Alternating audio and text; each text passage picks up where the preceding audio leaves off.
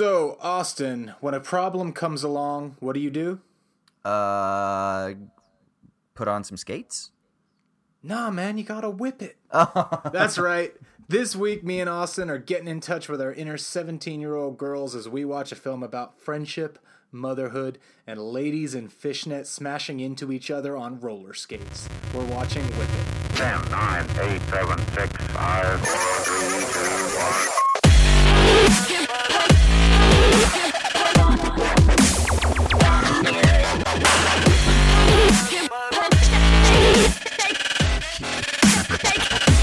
Hey, welcome to I Dig This Movie. I'm Keir Seward, an independent filmmaker and photographer, as well as a guy who has the perfect birthday setup for Friday. It's going to be ribs, mini golf, and Paddington two. You loved Paddington one. I'm. Oh my God, I love Paddington so and much. And then, and then, didn't you like move to Paddington like right after that? Um. Yeah. Actually, weirdly, yeah, we did. I, I was like. I was in Paddington, like, kind of after that movie came out for, like, three months. Uh, um, well, I hope I, that you're I not would say it twice. I want to say it twice. I, I went with Alex, and I also went with my mom. Oh, look at you. Well, I'm Austin Hayden Smith. I haven't even seen the original Paddington, so apparently... Oh, you... Apparently, I have no... Fuck it. I, okay, we're stopping the podcast. We're going to watch Paddington. uh, episode's been changed. That's what we're doing now. This week, there is no trending topic as Austin and I have to catch up on all the reviews that we have not done over the past three or four weeks, that is, I have to do all the reviews. So we will have reviews for The Meyerowitz Stories, The Killing of a Sacred Deer, Brawl in Cell Block ninety-nine, Thor Ragnarok, Call Me By Your Name, Death of Stalin, Happy Death Day, The Babysitter, and Wheelman. Then in our main segment, we'll be talking Drew Barrymore's directorial debut from two thousand nine, Whip It. So, Austin, as I mentioned earlier, Friday's my birthday, so I, we haven't done a review section for a while, so it's been a while since I needed to come up with a with a with a review system. So mm-hmm. This week, it's going to be how big a slice of birthday cake would this film get? Ooh, I like it. Okay. Yeah. Okay. So, so um, we're going to kick it off with The Meyerowitz Stories, which is a film that I watched like four weeks ago, so it's not necessarily totally fresh in my mind. Did you watch this one? I did. Oh, wow. There we go. You, you get to say something. Yep. Uh, Rather than so, just ask uh, pointed questions. Exactly. So this is the new film from Noah Baumbach. It revolves around three siblings, played by Adam Sandler, Ben Stiller, and Elizabeth Marvel, and their strained relationship with their difficult and bitter father, played by Dustin Hoffman. Adam Sandler's character feels resentful because he felt he was ignored, and his father doesn't respect him. Ben Stiller's character rebelled against his artistic, traditional father and feels his... It feels he resents him because he makes more money, because he's like an accountant or something. I forget. It was four weeks ago. um, and uh, inevitably, they're all brought together by some extreme circumstances that forces them to deal with their shit and various resentments. And it's all very New York, very Jewish, yep. Very Noah Baumbach. Yep. So, Austin, uh, what'd you make of it? So, I like Noah Baumbach. And I went in with relatively high expectations because of the hubbub surrounding this film out of the festival circuit. And so yeah, I was really looking forward to seeing this film. I like the cast.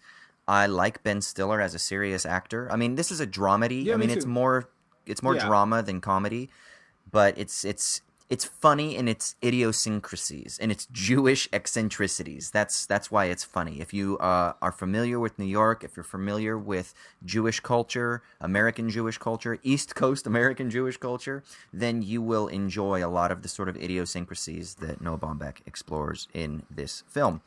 I really wanted to like this film a lot. I even forced myself, I think, into liking it while I was watching it, and I like certain aspects of it, but I think in hindsight and as I have allowed it to digest a little bit, I am finding my enjoyment, I think it was like a strained enjoyment. Like I really wanted to enjoy it because all of the component parts that I that that, that would sort of compose a film, like an indie type of film like this, were there that would make me want to like it, but I think ultimately I didn't really enjoy it. I thought the tone was kind of inconsistent. Um, like, yeah, there were some some nice heartfelt moments. I thought the acting was decent. Adam Sandler did a lovely job. His daughter, his, his relationship with his daughter was really nice. They explored some interesting familial themes. But I think ultimately I'm kind of just tired of these small, intimate portrayals of families and these small, intimate portrayals of day-to-day life. Like, I get it, and I know that the indie scene is filled with that kind of stuff, and sometimes I love it, like in the film that we're going to talk about today that we we watched is kind of one of those films.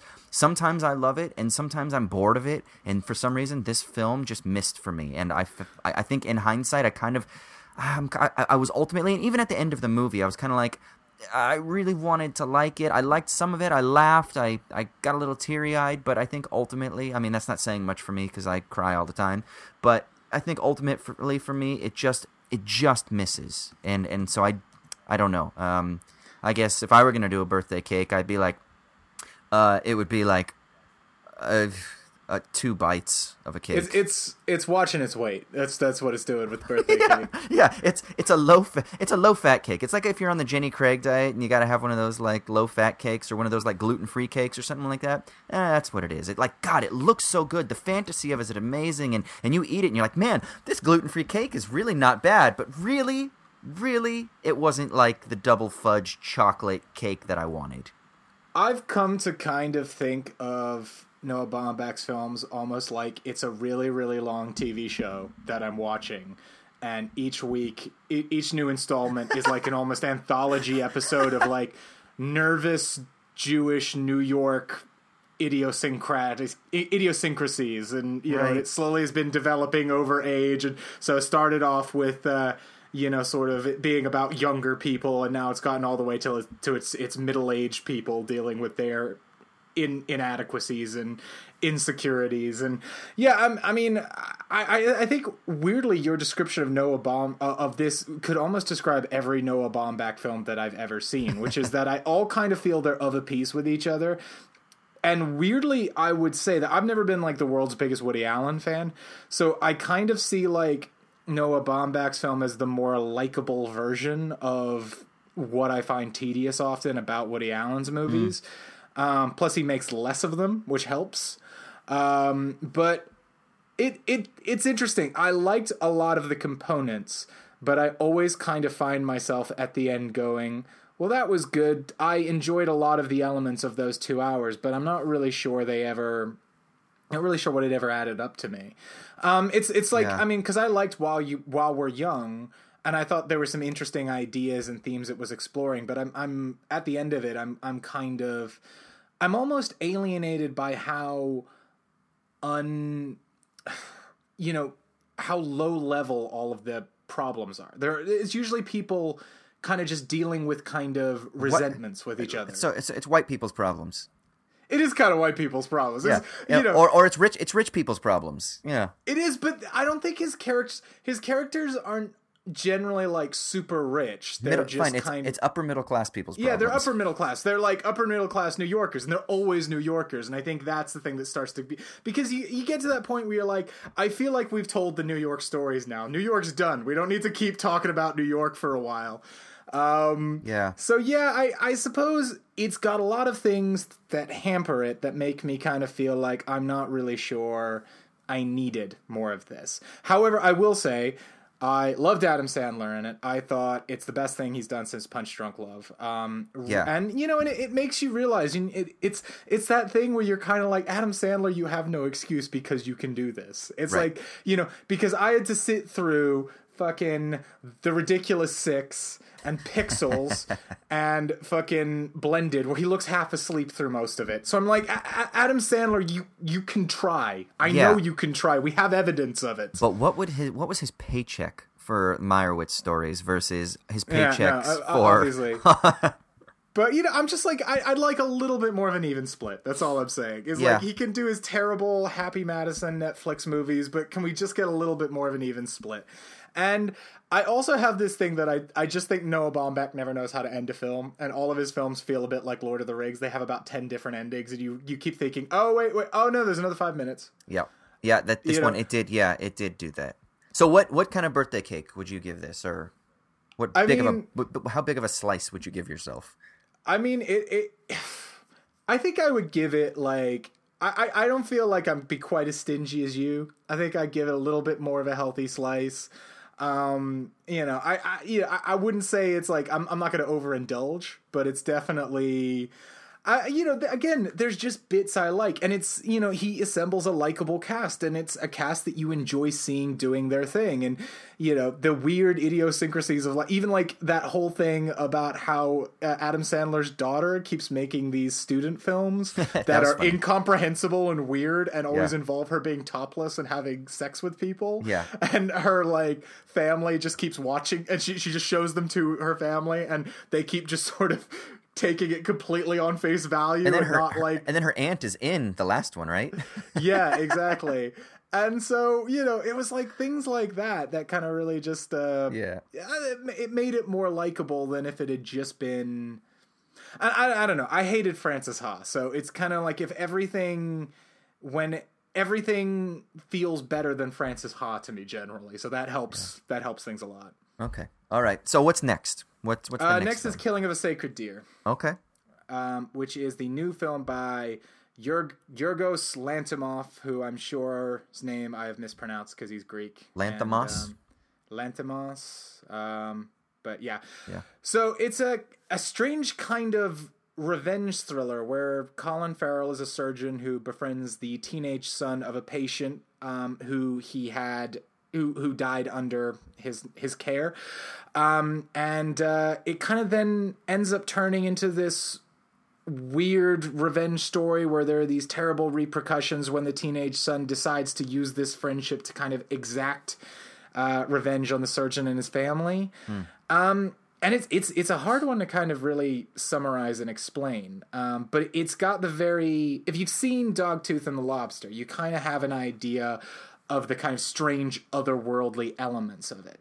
You yeah. know, ev- you know, the first thirty minutes has people kind of speaking in this very, very weird m- monotone style of speaking where everyone speaks in these very clear affirmative statements, but sounds very um, kind of withdrawn. And it's like, I was thinking of going to the mall this weekend and buying a new watch. I see you have a new watch. Yes, um, it's quite a nice watch. I don't really like the leather strap on it. Uh, uh, well, I might get a metal strap if I get if I get a similar watch. That is that kind of really strange, kind of slightly off speech pattern. Yeah. Um, but it kind of I don't know I, I don't know it. it It's interesting because I'm going to steal from Bradley. Bradley kind of said when he came out of it that it was essentially, it felt like um, the director, you know, had a lot of cred from The Lobster, and basically people were like, you can make whatever you want. And then he was like, okay, I have this script lying around. So he dusted this one off and made this, but this feels like the thing he makes in between uh his sort of breakout film and the film that he actually wants to make. Right. You know, it, it feels like a kind of in-between film, which isn't to say that there's not a lot of really good, strange, weird, absurdist elements to it. And it's actually, I think it's really gorgeous. And I find his style really fascinating. You know, the sort of the way he uses kind of wide angles and tracking shots and sort of off-center, um, off-center framing. Um, and, you know, the cast is great. You got uh, Nicole Kidman, Colin Farrell. Um, I think the kid, uh, Barry Keoghan, I don't know if that's how you say his name, uh, but he was the kid in Dunkirk, the one who gets his head, you know. He, he's the kid who's the part of the dumbest plot point in, the, the dumbest plot line in, in Dunkirk. The main, the main character guy? Well, the kid who, like, gets knocked out when he's head and then ends up dying, and you're kind of like, oh, oh yeah. Was, Oh yeah, yeah, yeah, yeah. Yeah, that was that was that was stupid. That guy, yeah, you know, yeah, yeah, yeah, yeah. That yeah. was like that was the bit of Dunkirk where I was like, that seemed unnecessary. um, but um, but yeah, he's an, he's actually really good. He's got this very odd, strained American accent because obviously he's British. But I will say it like I think it kind of works for the character. Um, and I mean, I think it just you know I, he has this really great way of mining this sort of um. You, sort of slightly off-kilter world and finding sort of ways of creating these these really absurdist scenarios, even while depicting some really brutal violence and some really harsh shit. In a, in a weird way, you could have imagined that this film could have been like a Saw knockoff or something like that. Mm. But instead they've managed to, you you could have imagined the bad thriller version of this, but instead it's like this really weird, odd, like almost indie art film. Okay. Um, which does mean that it's at times indulgent and it's a bit slow, and especially the third act feels like it's kind of repeating and rambling. It doesn't quite know where it wants to go, but overall, you know, I liked it. I think it, it, it gets a, it gets a healthy slice of cake for the sheer fact that you're like, you know what? This is a really strange cake that somebody has made. Like, I did not, I've never had this cake before, or right. I've had something similar, but it's, it's, I've never had it quite like this. So I'm, I'm kind of intrigued, and maybe you feel a bit sick because it was too rich, even in the sort of slice that you had, yeah. But you still like, you know what? That was an experience. So, would you have so, another slice of that weird cake? Um, by the same baker. Yes. Maybe okay. not that cake again, okay. but same yeah. baker, you know, I'd be up for seeing what that baker does next, what what, what other cakes he has to, okay. to offer. How was uh, how was Colin Farrell? I love that man. See, Colin, this is this is again, this is the sort of thing that I think Colin Farrell excels in. And Colin Farrell to me is, as he's getting older, is really proving that really what he is is a character actor and not a leading man. Hmm. And and I think like that's the thing is like Colin Farrell has an incredible amount of charisma. Like you can see it just in his interviews when you're talking to him. He just he exudes charm, mm-hmm. you know. But I think he's one of these guys who often becomes really boring when he's forced to kind of play a traditional leading man role. Hmm. And I think that was I mean my favorite uh, Colin Farrell performance has always been. Um, In Bruges, which I think just oh, mines yeah. so much of his kind of just exactly what makes Colin Farrell work. And that's kind of when he now he had gone into like rehab and he had a couple of box oh, yeah, office no, that was flops, kind of like the and that was kind that, of like yeah. when he became the character actor, right? Yeah, exactly. Yeah. And it's it's really interesting because Colin Farrell's kind of breakout film is Tigerland, which is just like a complete just star-making turn. Like, have you ever seen Tigerland? No. It's great. It's this little, it's, it's, it's the good Joel Schumacher movie. It's okay. the, basically it's, um, this really low budget Vietnam movie that is all about just soldiers training for the Vietnam War in this, uh, kind of fake Vietnam they created called Tigerland, which was there to train the troops before they go over. And so it's really about a sort of boot camp, and Colin Farrell is the kind of like, charismatic badass guy who can kind of like get people who, who knows how to get people out of the army. Okay. So he like finds ways to manipulate the army into letting people out. And he, again, he is just this um, kind of almost otherworldly figure in just how like cool and charismatic and badass he is. And, uh, and, and sexy as fuck. He's a sexy fucking dude in that movie. He is indeed. As well. Um, and you know, and you just, it's one of those films that you watch and you're just like, that man is a fucking movie star. Hmm. Um, and it's really interesting how little that's really worked out for him when he's put in kind of these traditional leading man roles to me. He hmm. is a guy who I think is, does a lot better when you sort of give him something to do. You give him a yeah. character to be, not just be strong, charismatic, central person. Yeah, I can see that. Okay, moving on. What's the next review? Uh, next one was one that I was I almost thought you might actually see. Um, well, because... I was actually I was actually at the theater to see Killing of a Sacred Deer, and I missed one screening by fifteen minutes, and then the next one was in like an hour and a half, and I had something to do, so I couldn't see it. So that one I actually really do want to see. Well, this one though, this one I'm gonna that I'm about to do, I actually thought you might see because you and I are both fans of his first film, uh, Bone Tomahawk. Right. Um, and uh, that film is Brawl in Cell Block ninety-nine. Oh, I, I, I don't even know about it. You don't know about Bl- Brawl in Cell Block ninety-nine? Okay, well, no. It came out on um, Video On Demand about three weeks ago. Okay. Um, basically, it stars Vince Vaughn, um, and he's playing a Whom I love. drug. Yeah, he's playing a reformed drug dealer uh, with a sort of shaved head and this giant sort of black cross tattooed on the back of his head. Hmm. Um, and he, the film sort of starts out with him getting fired from his job. Well, he gets let go uh, from his job as a at a, at a mechanic shop. Um, he finds out his wife is thinking of leaving him and has been seeing someone else. And, you know, you see this kind of moment of just how, like, violent he can be when he just beats the shit out of a car with his bare fists. Jeez. Um, and then kind of what proceeds to happen is his wife informs him she's pregnant, and he's like, okay, I'm going to go back into the life to get some money to make sure that I can look after this kid. Gotcha. So he starts, you know, he starts up with his old criminal past, and kind of... what follows is essentially one long, slow descent into violence, uh, uncompromising narrative twists, and just mm. basically just a, an immersion into the blackness of the human soul. Wow. Um, and, you know, and it's it's basically, I mean, you you remember Bo and Tomahawk. You remember how, like, it's punctuated with just these moments of extreme violence that come mm-hmm. out of nowhere, and they're very sort of shocking and visceral. And I would I would argue that I think this film is is is even darker and more violent than than Bone Tomahawk. Mm. And it's it's interesting too, because I'm I'm really kind of fascinated by the director now, because he's also he's doing his next film is a thriller, um, which I think concerns the Russian mob, and it stars it's going to star Vince Vaughn and Mel Gibson. And you know, with he he's kind of um, keeps seem to be working with these sort of conservative actors, Vince Vaughn, uh, Mel Gibson, both conservatives. Um, Kurt Russell's a libertarian. I'm pretty sure he's fairly conservative in terms of his viewpoints.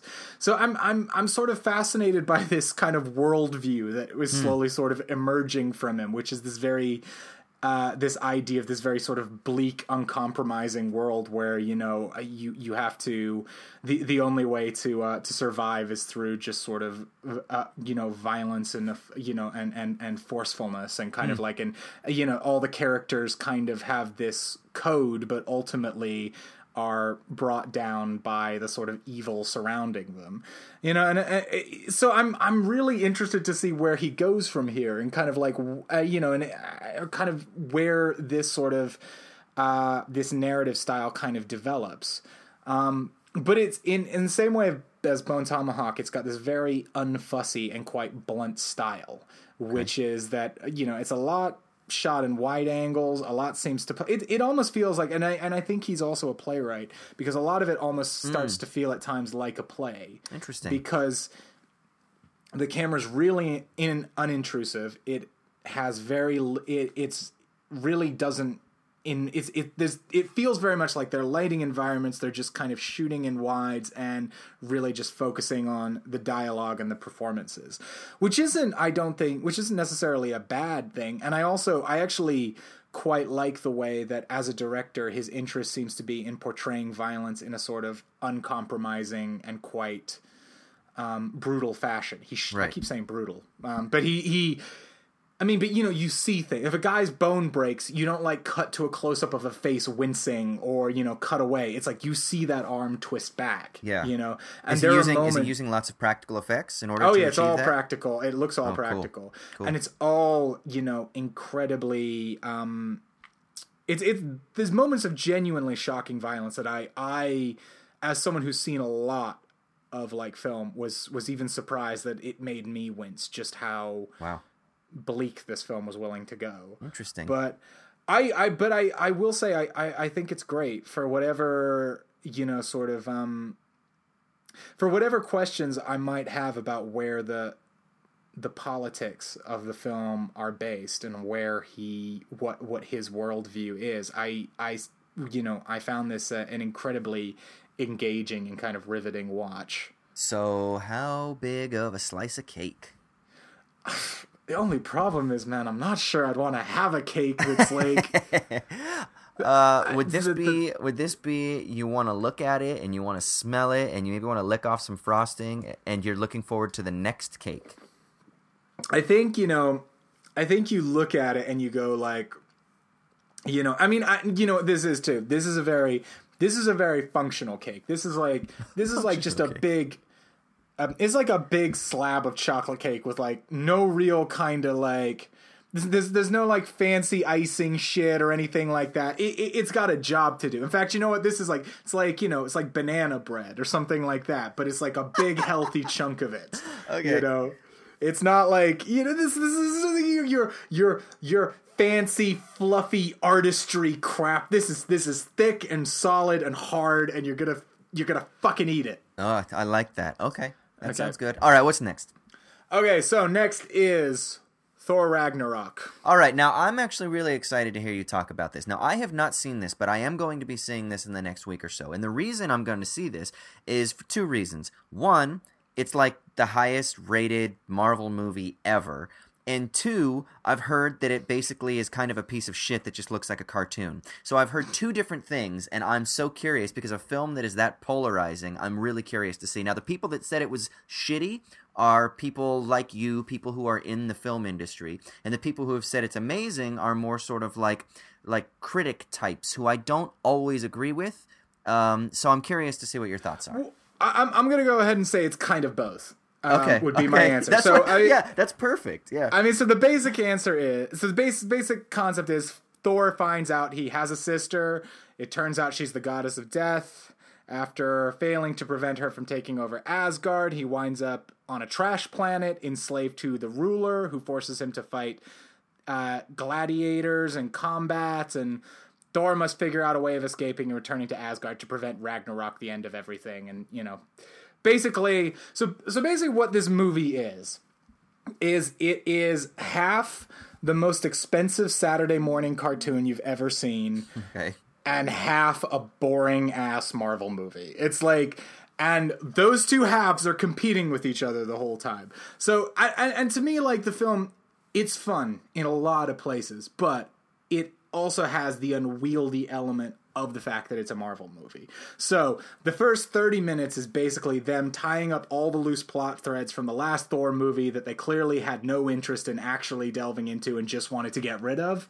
Um, so I don't know, did, did you see Thor the Dark World? No, I don't care okay. about Thor. So films. At the end of Thor the Dark World, Loki takes over Asgard and pretends to be Odin, but it's like a teaser at the end. And then clearly somewhere along the line, because Thor the Dark World was a piece of shit, so clearly somewhere along the line they were like, oh fuck, we got to explain that now. So they're like, okay, um, Thor returns to Asgard. Oh, oh, and immediately figures out it's Loki. And I will say, I don't want to spoil things, but there is a very, very... There's a crazy-ass cameo that you do not see coming, you know, at that point, which is quite amusing. So, okay. Fair play to that. But, so, it, for me, it took about thirty minutes for this film to kick in. Um, and um, and then Cate Blanchett shows up as the goddess of death because the plot needs her to at that point. And it's like, it's like, you know, Anthony Hopkins, who's clearly on a green screen somewhere, goes... Oh, um, yeah, you've got a sister, and I, like, banished her for some reason, but now she's coming back, and there's, like, a portal over there. I'm gonna die, which means she's coming back, because reasons.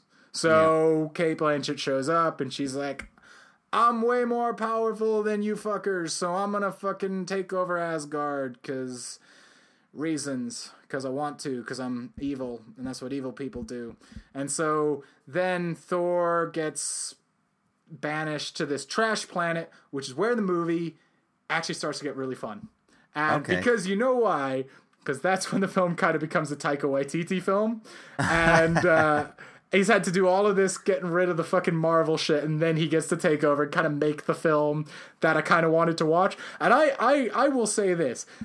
Chris Hemsworth is a funny fucker. Like, I, I, I like Chris Hemsworth a lot, especially when he's in sort of this comedy mode. And the reason I actually quite like the first Thor movie is a lot of the first Thor movie is fish out of water, Chris Hemsworth being funny. So right. like the shit where he like walks into a pet store and goes, I need your strongest horse. You know, it's shit like that is right. the shit I liked about Thor. Yeah, yeah. So, and this movie just doubles down on that. Like this film just like has figured out that Chris Hemsworth is funny and that's the best thing that they can do with Thor. So honestly, I would have watched a ninety minute film that was nothing but Thor hanging out on a trash planet that's ruled by Jeff Goldblum doing the most Jeff Goldblum Bloom you could possibly imagine. It's like almost like they said to him, you know what, you know how like Jeff Gold, you know the Jeff Goldblum persona, do that as Jeff Goldblum. um and but then um and and so I, I would watch that for ninety minutes, just Thor hanging out with some weird aliens on a trash planet. And actually, what the funniest character in it is a motion capture rock monster played by Taika Waititi, who's got like this kind of like bro-ish New Zealand accent, and it's it's it's great. And then it, and then you have to periodically cut back to Kate Blanchett like doing her like pantomime villain thing. And uh, fair enough, Kate Blanchett knows exactly what movie she's in. I'm not ragging on Kate Blanchett. I like Kate Blanchett, but fuck if I gave a shit about what yeah. was going on on Asgard and all of that stuff. I didn't give a fuck. I just want to get back to Thor hanging out on the trash planet. And then so finally Thor gets off the trash planet, at which point I'm like, oh great, so there's like another thirty minutes of this movie until like it's done. And that was kind of it. So there was There was a there was probably a decent there was a, probably a ninety minute film in there that I was really excited to be watching, trapped in a two hour ten fifteen minute movie. Okay, so this is going to be a strange type of cake. What type of cake is this? This is like a cake where, you know, you're really enjoying the frosting, but the sponge is really kind of it's it's been out for a little bit, so it's a little bit hard and it's like gone a little bit stale. Um, but like the frosting's still good, and you just but wish at the, the whole same time, thing were frosting, and you just kind of wish the whole thing was frosting, even though that probably wouldn't be good for you. Yeah, but um, you still have to eat the whole cake if you're going to do it. We, we've we've now completely changed the system. The system used to be how big was the piece. Oh. Now we're just describing what the cake is. Call Me By Your Name is the new film by uh, Luca Guadagnino. Uh, again, my pronunciation okay. is probably fucking terrible, uh, who is the director of I Am Love and, uh, for me, most significantly, A Bigger Splash, which was a film I really liked, was in my top ten year it came out. Um, and basically, the film revolves around a young man called uh, Elio living in Italy during the nineteen eighties. He's an American who's like, well, he's like half American, half Italian, um, and his dad's like a academic. And uh, he has a, they sort of bring a student in for the summer to help with um, the various research and academic shit. And uh, that student is Oliver, played by Armie Hammer, um, who hmm. uh, basically is hunky and sexy. And uh, Elio feels some, some stirring in his pants. Hmm. And um, a passionate relationship develops out of it with this seventeen-year-old boy and a slightly older man.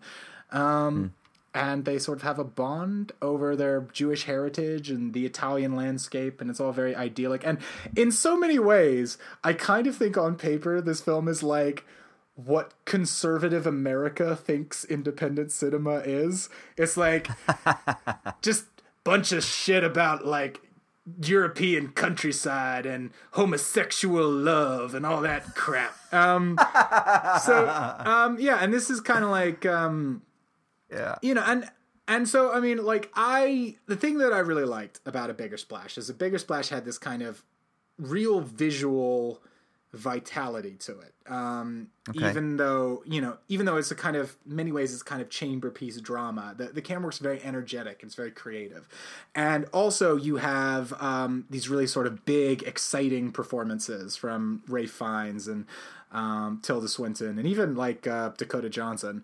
Um, and actually, it's like all of his films seem to be set in these sort of impossibly idyllic, beautiful Italian landscapes where you kind of wonder, is he being like bribed by the Italian government to make films for the, like the tourist hmm. board or something.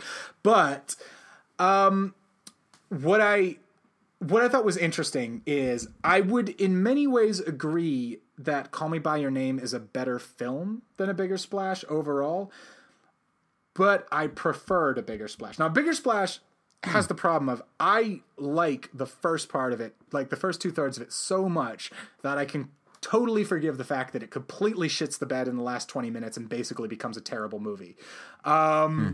for like twenty minutes. Like the first part of it is so good that that last twenty minutes, you can kind of forgive the fact that it becomes a terrible movie. Um, right.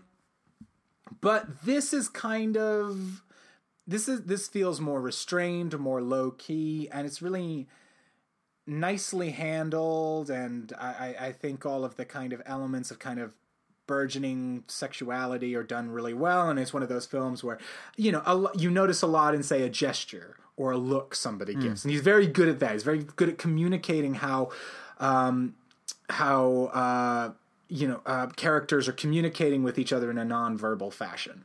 Um, mm. I just found myself finding it very hard to be emotionally involved in this. And it, it, people kind of built this up in my mind that this was going to be like some kind of crazy tearjerker, and I was going to be so emotionally swept away with it. And my problem is ultimately I'm like, he's fucking seventeen. Like, this is like, this is his first ever kind of crush, his first ever kind of lusty experience, first a relationship. And we all have that. We all have that person that we get a little bit too involved with, that they're, there are, what we put into them was more than they were willing to put back into us, and more than we were, like, we saw something that it maybe wasn't, and then mm. we overestimate that and we get our hearts broken. We all do that. Every every person kind of has that. It's a kind of universal experience in a lot of ways. And, you know, and that's what this is to me. This isn't some, like, great unrequited love story. This is about a seventeen-year-old kid who kind of has his first brush with love and passion. And, you know, and I'm kind of like... Mm.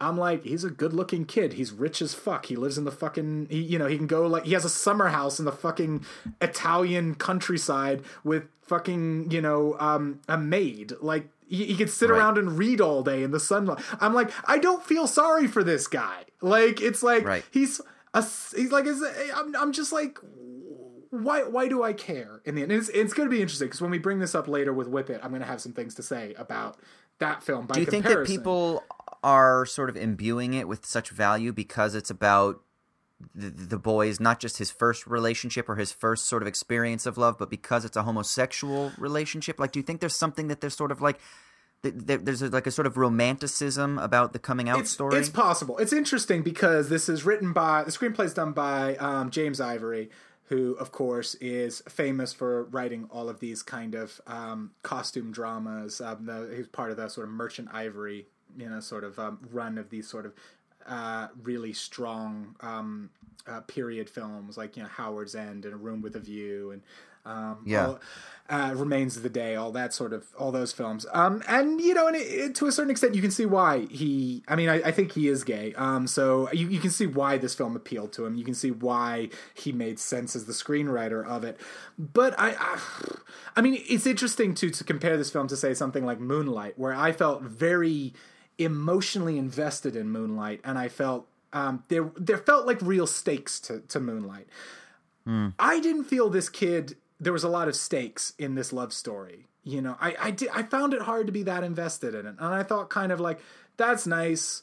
You know, Armie Hammer's a hot dude. They hooked up. That was nice. They had a kind of like thing. They had a fling. It was nice. I, I, I don't know. I just I I found it hard to care that much at the end of it, you know. And it's yeah. And I think and, and this may be me being some kind of shitty class warrior here and being like, well, fuck fuck the rich and their problems. He's got a fucking nice house. Fuck him. What do I care what his what his problems are? I want give me. I, I care about the poor gay black kid who's gonna get fucking beaten up if people find out he's gay. That's what I fucking care about. And you know, and again, I really liked Moonlight. I thought Moonlight was great. So maybe that's it. Maybe I find it hard to connect to this character in some kind of a way. Mm. But it's very handsomely made.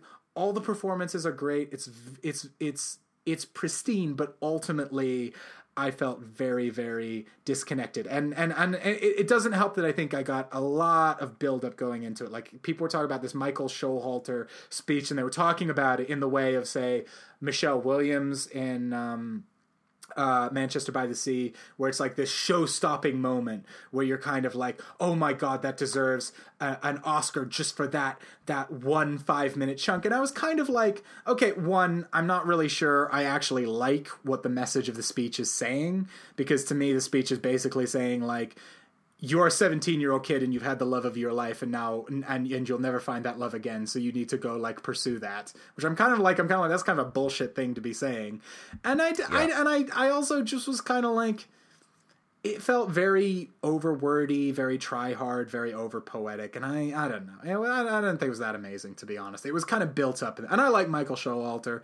It, it just, it, it wasn't like this big grandstanding moment for me that other people sort of built it up into. So I was kind of like, yeah, And I think that's kind of right. what I felt about the film in the end. I felt like, you know, this is all really nice, um, appreciative, but, you know, I, as much as A Bigger Splash is a much messier and less cohesive film, uh, I, I, I think I just enjoy the boldness and vibrancy of it a, a lot more.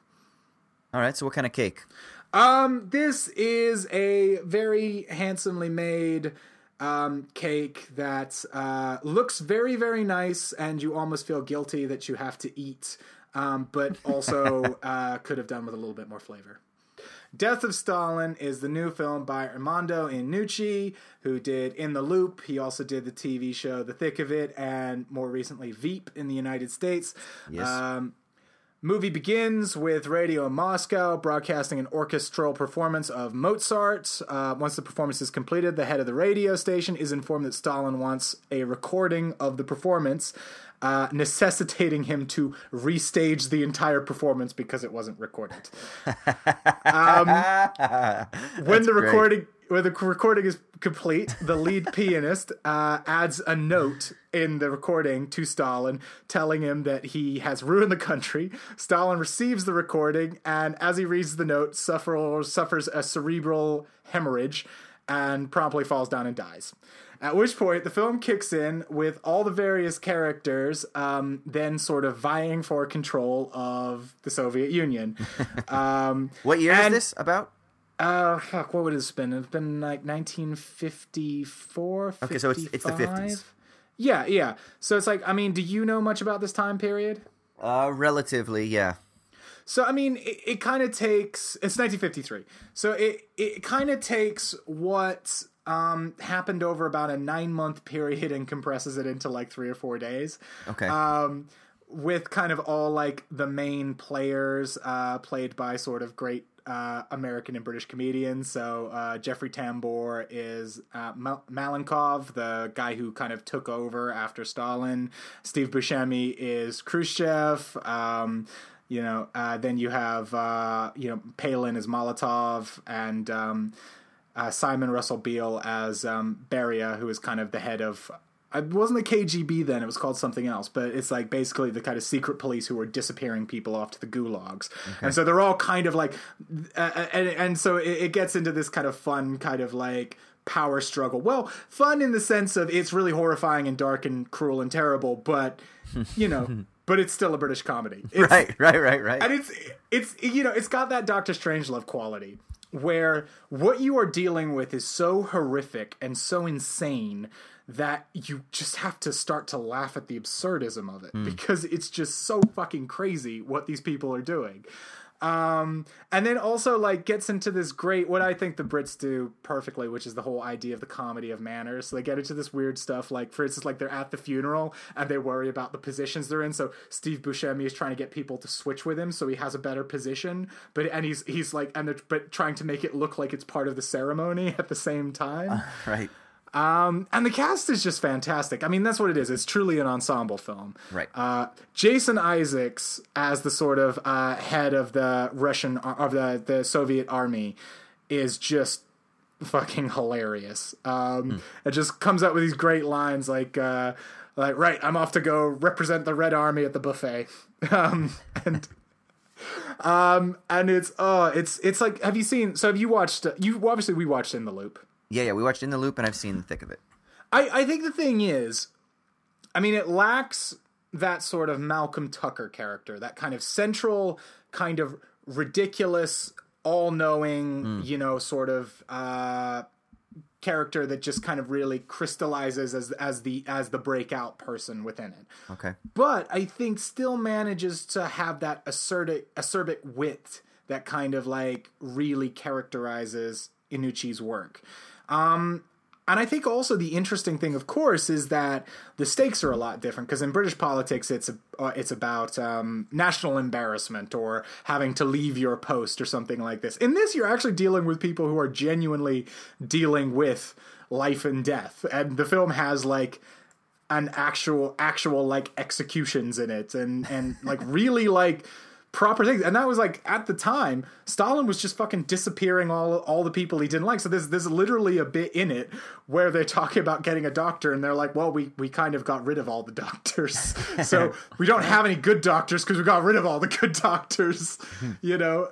Um, and it's, it's interesting because um, I was Peter Hitchens wrote something in like the Daily Mail or some rag about how this was appalling, but you were trivializing the horrors of the Soviet Union and how the people who made this should be ashamed of himself. And you're kind of like, fuck off, man. I mean, this is like, you know, I, I think, I think that's the real beauty of the film is when you are confronted by this kind of insane evil in the world, there is that point, there is something really powerful in being able to say we can laugh at the absurdism of it while acknowledging mm. just how insane it is. Yeah, yeah.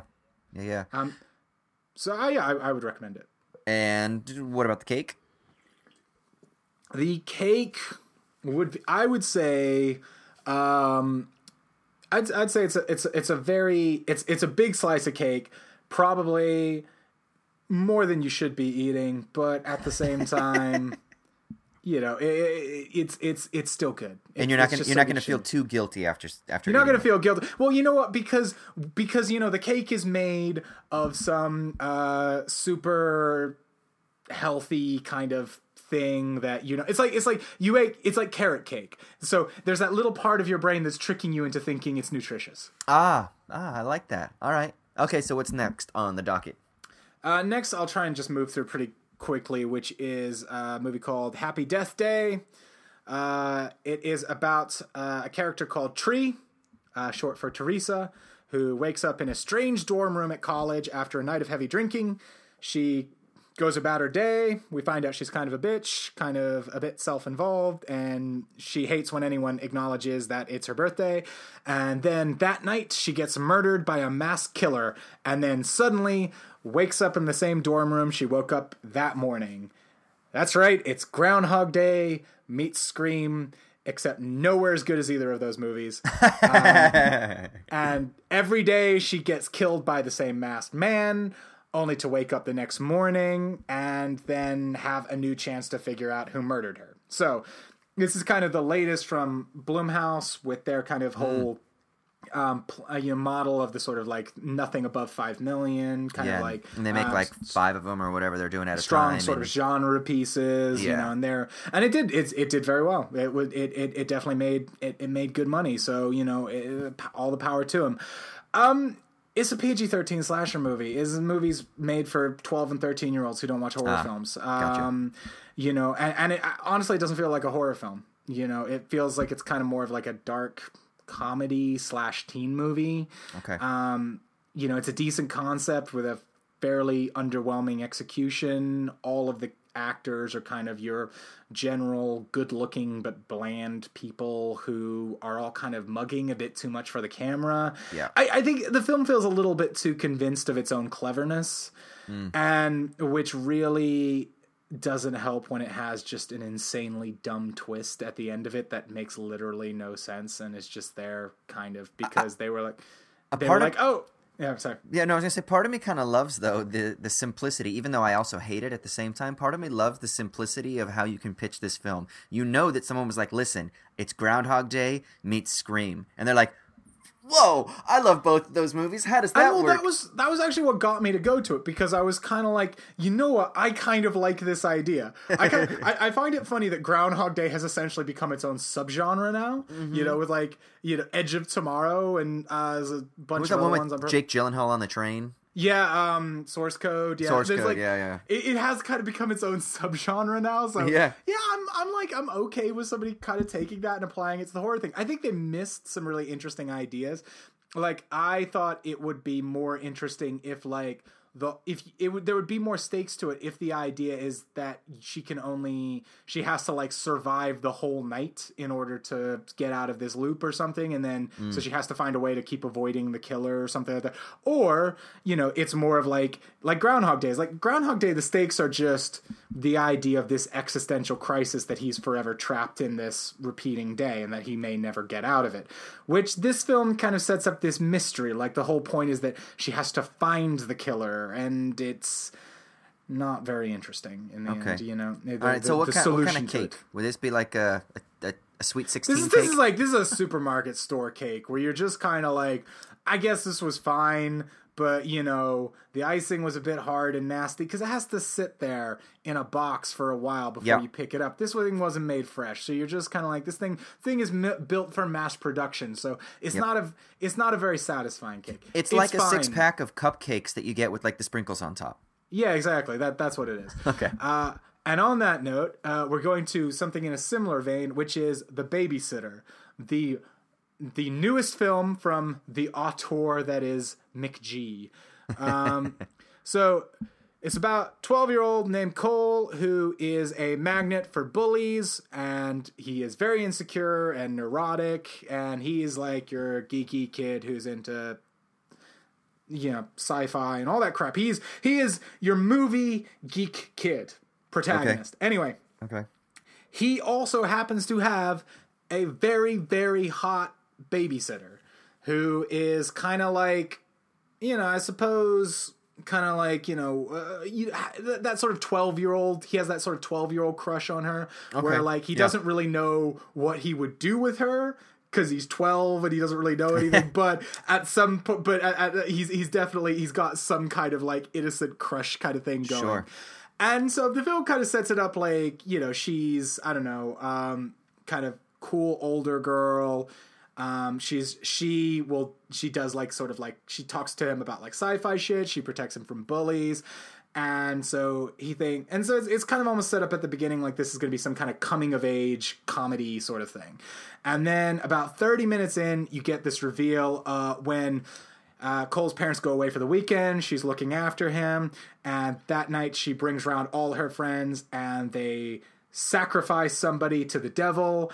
And uh, it turns out that she wants to murder Cole Jesus, uh, okay. as a blood sac to murder a sort of virgin sacrifice so that they can all get what they want. And one of her friends is is Bella Thorne, if that kind of gives you any yep. indication of kind of like what this movie is. And yeah, and so then it turns into a kind of film where he has to sort of, you know, get away from the weird. Um, slightly too. Uh, it, this film kind of wants to be Scream as well, like in the sense that everybody is sarcastic, everybody is kind of all-knowing, everybody is kind of borderline breaking the fourth wall. It's mm. it's like it's constantly acknowledging its own ridiculousness. Well, it's, it's, it's like we talked about last week. It's really difficult to not be self-aware after Scream was made. You know, you kind of almost have to make a, a meta type of horror film these days. But weirdly, I think actually the, the balance that Scream manages to do is it manages to kind of still be a horror film while doing that. Well, no, no, no, not, the, not Scream. Scream was great. We're talking about... No, no, like, that's what that, I'm saying. That's what I'm yeah. saying is great about Scream. Yeah.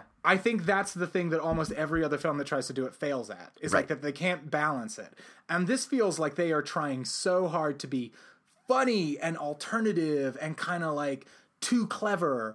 And I just think it's one of those films that it's not a bad concept, but a much better director could have possibly done something more interesting with it. Okay. Because a lot of it feels very lazy. And so are you saying your, your cake then would be you'll take all of the ingredients, but you'll give it to another baker to bake?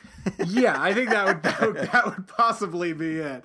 You know, and it, you know, it's not without its its few kind of moments. It was on Netflix, so it's kind of one of those things. It's not like I went to. I'd probably feel a bit harsher towards it if I went and sat in the cinema and watched it, but I, you know, I watched it on Netflix while I played Madden. It wasn't like right. I, I really like lost anything. Anyway, final film, which saved for last because it is another Netflix movie that's out right now, and it stars your boy, my boy, Frank Grillo, who is my man crush, who I occasionally cheat on Kurt Russell with. So. This movie is called The Wheelman, and it is basically... Just, did you see the movie Locke with I, Tom Hardy? I, I love Locke. This is Locke, but if Locke was like a thriller, like in a car, okay. rather than Tom Hardy just like talking to people on the phone about uh, about how you pour concrete and oh, his baby mama. Such you know? such such a good movie. It is, it is, but you know, Locke is almost a play. It's like, yeah. it, it's like the visual components of Locke are so small. Whereas like this film, he's like, he's driving around the city, he's picking people up, but the, the camera for most of the film doesn't ever leave the car. So okay. the film starts in the car you know, Karen, you know, Frank Grillo gets in, and from then on we're going. And it's kind of like one of those ticking clock movies. It takes place in one night. So the idea is that basically he's a getaway driver, and um, during the bank robbery, he receives a mysterious message saying the other men on the job are going to kill him and take the money. Um, so he impulsively decides to um, to gun the car and get um, and get away before the guys can get in the car. Uh, at which point, it's like, was this person on the phone lying to him? Is he not? Now he's in trouble with the people who set up the job. All sorts of various sort of like things are sort of flying around. And the reason it's a lot like Locke is because a lot of the film involves him driving around while talking on the phone to people. Okay. Um, you know, and he occasionally picks people up, but there is this kind of, there is a kind of ticking clock element to it, but it's, there's also a lot of human drama element. And Frank Grillo is actually a really just kind of really natural screen presence. Right. Like, and he just manages to take, you know, dialogue in situations that could sound really ridiculous, and just he just weighs them down with this real kind of like mm. effortless, you know, sort of gravitas. He's kind of just a dude. He is. He I, I've heard him in interviews. He was on a podcast called Fighter and the Kid podcast that I listen to every once in a while, and he was chatting about how he's not really into acting techniques, and he doesn't yeah. have a lot of friends who are actors. He's just kind of like a dude that stumbled into acting, and it's not he even like, like that, it's though. Not even like his passion and his love. Yeah. It's just sort of like he does it, and and not that he doesn't love it, but he does it, and he kind of has other interests. Like, he enjoys fighting, so he trains and he fights, and that's like his thing. But, but that, it's not like he's like an artist. You, he's not an artist. That's like, that's like if somebody told you that like Frank Grillo was just some guy in a gym, and then somebody said, "Oh, he's got a good look. Uh, do you want to say a couple of lines in this movie?" And then they were like, "Wow, this guy's actually really fucking good. Do you want to be an actor?" That, like, you would believe that that's what that's how Frank Grillo became an actor. Yeah. But he used to be like on like The Young and the Restless or something. Like, he used to be on one of those soap operas like back in the day. Pretty boy. He probably yeah. started off as a model, pretty dude. They put him on a soap opera, and he, he started doing it, but yeah. But, like, it's it's interesting because, to me, Frank Grillo is the complete opposite of what I was talking about with Colin Farrell. Like, Frank Grillo is not a character actor. Frank Grillo is that guy you hire to be in the film to be Frank Grillo. Like, because yeah. he because he's just, again, so effortlessly fits that. Like, yeah. you know, he is just your central protagonist in the most easy way possible. Like, you know, you don't yeah. have to do any work. You just put him on screen, and he's just Frank Grillo. And yeah. he's fucking awesome. And again, like, Wheelman is nothing amazing, but you know what? It is just, it is a fun ninety minutes to sit in a car with Frank Grillo being Frank Grillo. Yeah. All right. So what kind of cake? Um, you know, this is just like a really good, just nice slice of solid, I don't know, strawberry shortcake or something like that. You're just kind of like, yeah, it's nothing like amazing. It's the sort of thing that I've had a thousand times before, but you know what? It's damn good. I love it. I love it. If I could have dinner with anyone, it would have to be God. My mom is gonna kill me. It says temporary. Also from Bodine, Miss Bliss Cavender.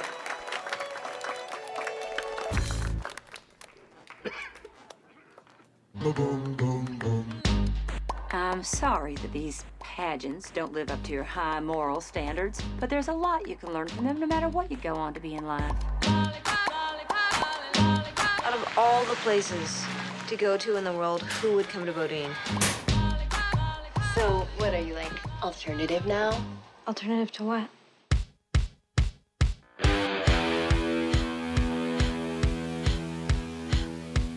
What is this? Roller derby? Ooh. Welcome to skate night at the warehouse. The boys wanna be home. The girls wanna be home. Clean up on aisle five. I just want to tell y'all that you're my new heroes. Well, put some skates on. Be your own hero. The last time I wore skates, they had Barbies on them. I wanna be her. I guess I do. You could be our mascot. I'm gonna change my work schedule because I want to take an S A T class on Tuesdays, Thursdays. I'm impressed. I like smart girls. That's why I married your mama. Well, that and I knocked her up. Whippet is the story of Bliss, played by Ellen Page, who lives in a small town in Texas called Bodine. Uh, Bliss's mother wants Bliss to compete in beauty pageants, but Bliss is disinterested. Uh, while on a shopping trip in Austin, Bliss sees some girls handing out flyers for the local roller derby, which she sneaks off to go watch. Before you know it, she's joined the roller derby team, competing under the name Babe Ruthless, while lying to her hmm. parents and telling them she's taking an S A T prep course. A whole new world of people and experiences open up to Bliss through the world of the derby, including a romance with an indie rocker who I imagine is basically exactly what Austin was like when he was in a band. Oh my God. However, her new double life leads to strains on her friendship and her relationships back in Bodine, and when her parents find out she's been lying to them, there is a huge bust-up which ends up in Bliss storming out and crashing on a teammate's couch. Meanwhile, she also finds pictures of her indie rocker boyfriend, a k a. Austin in a band, standing next to a girl who is wearing a t-shirt that Bliss had given him. Of course, everything gets resolved when Bliss and her mother try to understand each other's positions. Bliss's dad stands up to Bliss's mom, saying if she that if Bliss loves roller derby, they should support whatever makes her happy. And Bliss tells the indie rock Austin to fuck off. She then rejoins the team so they could promptly lose the championship game.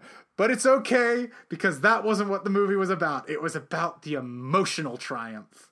Oh, it was. So I got like I got I got a message from Austin last night. Uh, it was two messages. One was like, "Dude, this movie is giving me the feels," and I hope, Austin, that was not the feels for seventeen-year-old girls. It was an emotional. It was it was an emotional feel, right? First of all, Ellen Page was twenty-three when she made this film, so you know, even though I'm not her type, because yeah, she's not, you're, you're not her type, definitely. I have I have a penis. Um, nevertheless, I still have a little bit of a. I have an innocent crush on Ellen Page, though. It's not like a, a sexual desire. It's more of a God. I just kind of like want to be her friend because she's is so. Like, but is it like? I, do you have like a talent crush on her? Because she's very. She's yeah. a very good actor. I and, could I could have a talent crush on her. Yeah, yeah, that could be it. I also have a little talent. Yeah, I have a talent crush on her best friend, the character that plays her best friend, who I, Ali, I don't. Aaliyah Shawkat. Shawkat. Yeah, she's great, man. Oh, she yeah. is. She's fantastic, and their relationship was good. Listen, this film, man, it got me. It got me right to the core. I cried like seven times. The team's success is not really what the point of the film is. The the, the point is what the film represents. It's, it's actually quite interesting, too, because since this film came out, Ellen Page um, also came out as a as a lesbian.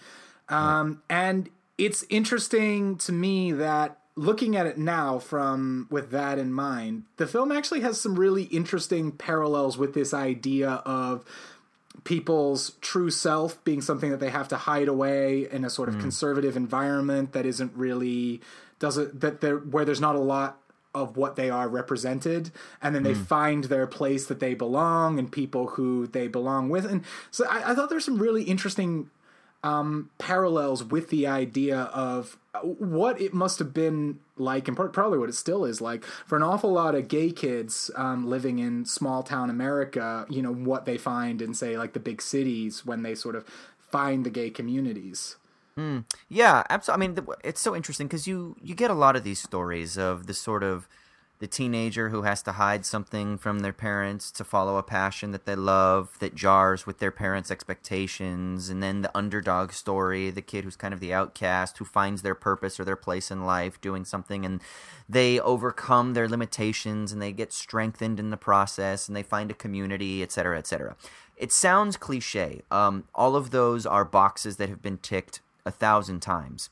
But I think the reason that this film was so successful, and, and as I was watching this, I had this overwhelming sort of almost an empathic connection as someone himself who finds who finds himself at odds with the sort of prevailing symbolic order of typical sort of Western capitalist uh, neoliberal culture and sort of traditional family values and things like that, as someone who kind of is always searching for something deeper, more authentic, uh, sort of almost transcending, if you will, the the established order. I kind of found that that's what this film was doing, but it was so successful because it wasn't blatant about it. It wasn't like – it wasn't that she was raised in a rich family and then she was going to the roller derby. It was very slight, the difference. She mm. was in a family that was working class. The mom works, and it was almost like the the father – sort of works. He works at this job that he obviously just he kind of like watches football games and drinks beers while he's doing it. Um, but you know, they, they it's a working class family, and Well, and, and there's a hint too at the idea that, you know, they were kid, they were uh, a couple, they were a couple in high school, and that right. uh, he knocked up the mom at, at a fairly young age, and that yeah, you know, and that they weren't people who ever had much aspirations or ambitions in terms of what they were going to do with their lives, and they've kind of settled into this idea that this is this is their life in this small town. Yeah, yeah, and, and they didn't try too hard. Drew Barrymore didn't try too hard to make the drama uh, between, you know, the life that the parents want for her and the life that the parents have versus Ellen Page's passion. It's almost like they could coexist, but they just don't, not because of any sort of like socioeconomic pressures, like a rich versus a poor society, but more based on a sort of like fantasy of expectation of the dream that the mom has for the daughter to strive for more. But the way that she wanted her to strive for more was through this medium of like the beauty pageants that could hopefully get her to like these higher levels of success. Well, it is, of course, it's what she understands. She understands exactly. that. And, that was and her. So, that was her past. And it's it's like, I think Marcia Gay Harden is fucking phenomenal in this oh, film. Like, she's great. I, I, I, I just think it's actually kind of an incredible performance, and I because there's so many layers to that character. And here's here's the yeah. thing: is I was thinking about this. Like, on paper, this is just an incredibly generic film, but right. the thing is, like, everything about it is so well handled and sort of given this kind of just this this real subtle edge at all times. And yes. it's like, for instance, like I, you know, and it's, it's something that, again, you really start to appreciate when you, the more, you know, the more you watch it as well. So for instance, there's a scene um, at the beginning when they first go to Austin on a shopping trip, and it's like, and, and she's in, um, Ellen Page is in some kind of like thrift store, Hot Topic kind of thing, and she's buying some boots, and the, it is not a, it, it's not an envi- and I think, you know, I think we can all remember the experience of going shopping with your mother and wanting to buy something like cool, but it feels weird that your mother's in that environment and all of that. Yep. And it's like, um, sorry, Mom, I know she, and she, cause you're listening. Um, but you know, I, I think there's there's that moment where she looks down and she sees like the bongs that are under the register, and she goes, "Oh, really pretty vases," and they start laughing hmm. at her, and it's this moment of just like what like is on her face at that moment in time. It's really just it's subtle because she's embarrassed and she's humiliated. And she doesn't know how to react in that moment in time because it's it's she's worried about her daughter. She doesn't she she doesn't she's not happy about her being in this environment, but she's also kind of hurt that she's been made fun of, you know. Mm. And it's and I and I just think it's I just think I just think it's I, I think it's it's it's kind of and she she kind of then has to go save face in some kind of way by sort of saying we're we're not buying these boots here because this is this is not an appropriate place. And. Mm. And it's, I don't know, it's just, it, it, again, I could yeah, see, so the question I could, is, I could is, see the version of this performance where it's just, she's just a mean, vindictive person, but that's not how, how Marcia Gay Harden's playing it. And I just no. think through this entire film, this, this, this mother character could be insufferable, but, but yeah. Marcia Gay Harden knows exactly what she's doing in terms of playing the notes. And that, that's what this performance is. It's playing the notes at all times. Yeah. I mean, she's trying so hard to, to keep a level of decorum. And so there's an interesting tension. I like that that that scene that you mentioned. It's so interesting. She gets embarrassed. Uh, uh, there's a sense of humiliation. And so then she decides you can't buy it. And then she uses her her feeling of humiliation to justify her reestablishment of the need for decorum. And she says, well, what kind of mother would I be if I if I was shopping in a head shop with my daughter? And so there's this sense in which there's this interesting sort of uh, like unconscious repression, and then she filters that repression through the need to continue to establish that decorum that she's ultimately trying to to project, but that isn't real. That's not what's real. What's real is her smoking her cigarette in the kitchen that she's again trying to hide from her kids, and that's what's real. It's her being just a normal fucking human, yeah, rather and then, than trying and her to and her husband clearly image. have like a healthy sex life. She's clearly not a yep. complete prude because like right. she makes a whole bunch of jokes about, ooh, we can have some time alone and, you know, do, do our thing, you know. And it's right. like, and but you know, it's the reason that that the reason that that is important too is because that moment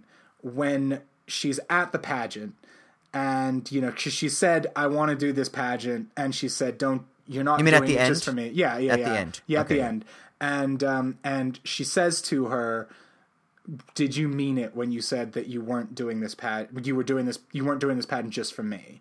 Right. Well, real uh, quick, just, just so for people listening, cause the, we kind of just jumped real quick. So basically yeah, at yeah. the end, yeah, at the end, there's a scene where, uh, there's a bit where Ellen Page, she's been hiding the fact that she's on this roller, roller derby team for a long time. She finally gets outed. Her parents get upset. She comes back and um, she tells her mom that she's going to do this pageant, and Marcia Gay Harden, her mom, says, you know, uh, I don't want you to do it for me. And Ellen Page basically says, I'm not doing it just for you. I'm I'm doing it for myself. I, so wa- I want to do it. Yeah, yeah, yeah. Yeah, yeah, exactly. I, and then, you know, but she is, of course, she's doing it for Marcia Gay Harden, because the, the, the way that the plot mechanics work is that this pageant is also on the same night as the roller derby championships. Right. Um. So, um. Marcia Gay Harden, when she says you're not doing this, you you weren't. Were you lying when you said you weren't doing this just for me? Um, and she she can't, and Ellen Page can't really answer her, and mm. Marcia Gay Harden knows, and you can see that she's hurt. And mm. rather than it being this kind of moment of triumph, you feel sorry for her. You feel bad for her, because also the thing that I like is this film is willing to admit that Bliss is also a bit selfish, a bit self-involved, you mm. know, and I like, and I like that moment when Bliss kind of says, you know, I do support myself. And Marcia Gay Harden says, no, you don't, you buy shoes, you know? Mm. And it's like this thing of her saying, you don't know what real hardship is yet, you know? And, and, and again, I find myself feeling very sympathetic towards the mother, because as much as she is a difficult character, and the movie acknowledges that she's a difficult character, especially through the father, who kind of like part of his triumph is being able to finally stand up to her. And again, he could be this kind of narrow, shitty, henpecked character, but he's not. The way he puts it is, you have to pick your battles with her. Hmm. And he's, and that's yeah. the point, is at the end, he's decided this is a battle that he feels he has to fight. That he, yeah, that that's another element that's so important, that again, how many times do we see these kinds of films where the drama is just to the hilt? The the parents hate each other. He's an alcoholic yeah. and she's a an overworked, you know, mother who got pregnant too young and she hates her life. It isn't that. It isn't it isn't this overinflated drama. This is just a very sort of generic, listen, the parents still love each other. Yeah, maybe they didn't go on and become engineers or inventors, or maybe they did have bigger aspirations than living on a cul-de-sac in a suburb in Texas. But that's okay. They're happy with their lives. They're getting on. Are are they flourishing to the max? Maybe not, but nevertheless, they love each other. They have a healthy relationship, but that doesn't mean that there aren't things that don't like niggle at each other. You know, of course there are things that are going to kind of like get on your nerves about your partner. That's part of what being in an intimate relationship is. And it's just really nice that they don't that they don't play on over drama. That's one of the things I can't stand with a lot of a lot of Hollywood screenwriting, is they try too hard to force these uh, conflicts, and you don't necessarily need that. You know, no. Con- conflict is just very. Maybe that's one of the things with the Meyerowitz stories that actually missed for me, is I felt like the conflicts were a little too forced. You know, where whereas this was much more settled. It was much less idiosyncratic and eccentric. Well, I mean, here's the thing. Like, I'll go back to a second to a conversation I brought up before that we've had, which was the Zombieland thing, where characters only do things because it's the structural point in the story where they're supposed to do that. So there's no real right. true emotional beat that's built up to. They go like, this is the point where the character is supposed to make a turn, or this is the point where the character is supposed to make a decision. It's like mm. they've blueprinted it out. And they've, but at no point have they earned that, you know, mm. but everything here is earned. Everything is well established mm. and built up to. And again, I love, you know, you know, Daniel Stern as the father. Again, hmm. he's also great. And again, they build these little subtle things in. Like, he is a guy who had two daughters and he loves football, and he doesn't totally have a way to relate to his daughters, you know, and so when he actually discovers that she's into roller derby, he's like, you know, there's an element to him where he's like, oh, this is this is this is kind of cool, this is kind of exciting, mm. you know, and yeah. so um and then yeah and and and I you know, again, it's like that's so that speech where he kind of says, I would, you know, I I I you know, I if this is something that makes her happy, then I want her to be happy. And again, it's hard not then for me to see the parallels with the idea of people kind of coming out to their parents. This idea mm. that this is not something that I've that they understand necessarily, but it's about making them happy. And then again, he kind of, I, I love the whole thing of how he, I, I love the whole thing at the end where he's got like, you know, there's, there's that thing in Texas. I don't know if it's a thing that's done outside of Texas, but you know, when you have a kid who's on like the high school football team, you put a sign down in the front garden yeah. with his number and his name and, and the team's logo on it. And like his next door neighbor has like two sons on the football team. So he puts out this sign of his daughter with her roller derby number and her roller derby name because he's like so proud of her. And it's like, again, that's adorable. And it feels so earned. You yeah. know, it this movie makes you happy because it earns every element of the emotional investment you have in it. Yeah, that scene elicited an audible awe from me in my room. I was just like, oh! I love that little bit. Yeah, I mean, I, I'm actually surprised. So this is Drew Barrymore's directorial debut, correct? It's, her only, only it's the only film she's made as well. I'm surprised. I feel like she had a really good control over everything that was going on. Obviously, she's got a small part in the film, too. And I love Drew Barrymore. I love Juliette Lewis, who's in it. Um, Kristen Wiig is in it. Uh, even Jimmy Fallon, who I really cannot stand. I just find him to be hammy and fake. And I don't know if you ever watch his his uh, Tonight Show or whatever the fuck he does. It, no, no. It is awful, dude. I never he's liked him so... much on Saturday Night Live. Yeah, I feel like he's trying too hard. He's he's always so insincere and inauthentic. Dude, he actually was pretty decent for his small again, little part I mean, that he has. I think that's kind of it because he's playing like the goofy announcer guy, so it's kind of fine. But yeah, but he wasn't. But he wasn't goofy. That's the thing is he was like he he's hammy like Jimmy Fallon. But isn't very that often kind of is what hammy. It is? The, I kind of felt like it's almost like Jimmy Fallon is playing the sort of low rent Texas equivalent of Jimmy Fallon. I'm I like the low rent part. Because, yeah, because yeah, I when he gets too hammy, it just seems like he's trying so damn hard, and it, it just it grinds my gears, man. But I actually was kind of like, hey, I'm okay with him in this. He actually did a really nice job. Well, it's it's interesting, too, because bringing up Drew Barrymore's direction, I actually, like, when I was looking through the Wikipedia page of this, I felt like this little point summed up exactly what I think clearly works so well and clearly what her influence on the film was, was mm. once Barrymore got involved, she and Cross, the writer of the book that the film is involved, was based off, who also wrote the screenplay, worked for months on the script, um, revising with Barrymore, pushing her to avoid the story's tidier prospects to make things more raw and open-ended. And mm. I think that's actually it. Like, every character they move to try and complicate in some kind of a way. Like nobody mm-hmm. is kind of has, I mean, even like Juliette Lewis, who spends an awful lot of the film being the kind of mean one. She, um, you know, again, you know, she gets her kind of moment of dimension. And then yeah. again, I kind of like how they have their Iceman Maverick moment at the end where, you know, you can skate with me anytime, you know. Uh, that's you know. exactly what it was. Yeah. You know? Also, Juliette Lewis does not believe in bras in this movie. I didn't even notice that. No, was, it's just uh, like... Were the nipples like, poking like, out? No, no, no. It's just like constant, like, deep, deep V's with no bra oh, yeah. underneath. Um, yeah, well, because she doesn't have a huge bust, so yeah. I did notice that. It actually, I mean, I thought she looked fantastic. Oh, she yeah, was, no, she I mean, did. This is seven. She was in, like, her late thirties, maybe, or yeah. early forties when this film. I mean, well, what is she, forty-four, forty-five now? I don't know, but she's, well, she's playing thirty-six, because she doesn't, she says That's right, she says I'm thirty-six. Yeah. yeah, so she may have been thirty-six, thirty-seven when the film was made. Um, well, she looked fantastic. Oh, yeah, um, no, definitely. I actually really like her a lot. I know she's doing her music career thing now, I... but... don't like her in a lot of the nineties things that she's famous for because, like, it, I find her too hammy and over the top a lot of the time. I find her tedious. Have you ever seen Christmas Vacation?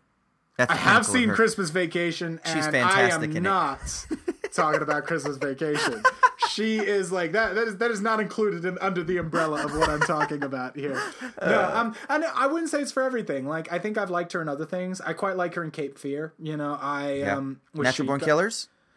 Natural Born Killers is such a wacky film that it's kind of okay. She's not the thing that I like in Natural Born Killers, but I don't mind her. Okay. I hate her in California. But then again, I don't think California's very good either. Um, you know, um, I don't know. I, I, I she's, I don't, I also, I think she's awful in Strange Days. I like Strange Days a lot, but she's awful in it. Um, mm. You know, I, so it, it kind of depends. Um, but I, you know, this is, I mean, just, just actually going through it, like this is just, this is just a great fucking cast that it she's is. assembled here. Like, and again, I love that the teenagers don't look like C W actors. I love that you have mm. Ellen Page and, um, fuck, what, I just want to get her name right. Cause I keep sort of like, you know, I keep, uh, is it Aaliyah Shawkat? Is it, uh, ah, yeah. Uh, yeah. It's, um, I think it's a- a- Aaliyah Shawkat. Okay. Yeah. She was on, um, I, I know her as Maybe from Arrested Development.